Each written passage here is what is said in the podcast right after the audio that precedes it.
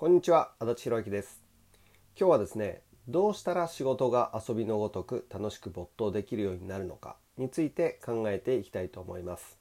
先日ですねクライアントさんからこんなメールをいただいたんですね、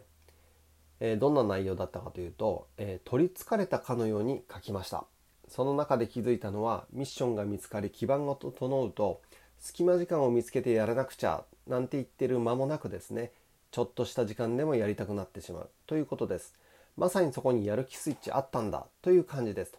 こんなメッセージをいただいたんですね。で、以前の彼女もですね、いろいろやりたいことをやっているはずなのに、どこかブレてしまうというような状況があったんですけども、そこからのこの変化、本当に嬉しく思います。そんな中で思うのはですね、相手からの期待に応えようとするとかね、やった方が得だからっていう損得感情、またどうせ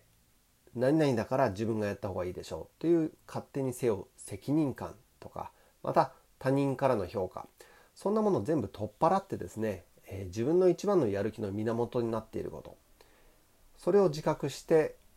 仕事とつなげていくことで心からやりたいことができるようになります。子供がゲームに没頭してやめ時がわからなくなるかのように仕事が遊びのごとく楽しく没頭できるようになるんですね。まあ、ある意味それは使命というふうに呼んだりもしますけれども使命というと難しく感じるかもしれません。ただあ自分を動かす源泉になっているものそんなものですよね。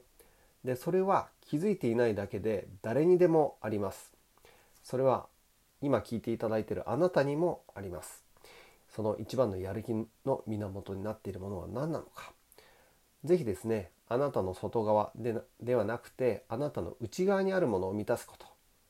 あなたを楽しく働くようにできるのはあなただけです。是非あなたの一番のやる気の源になっているものを見つけてみてください。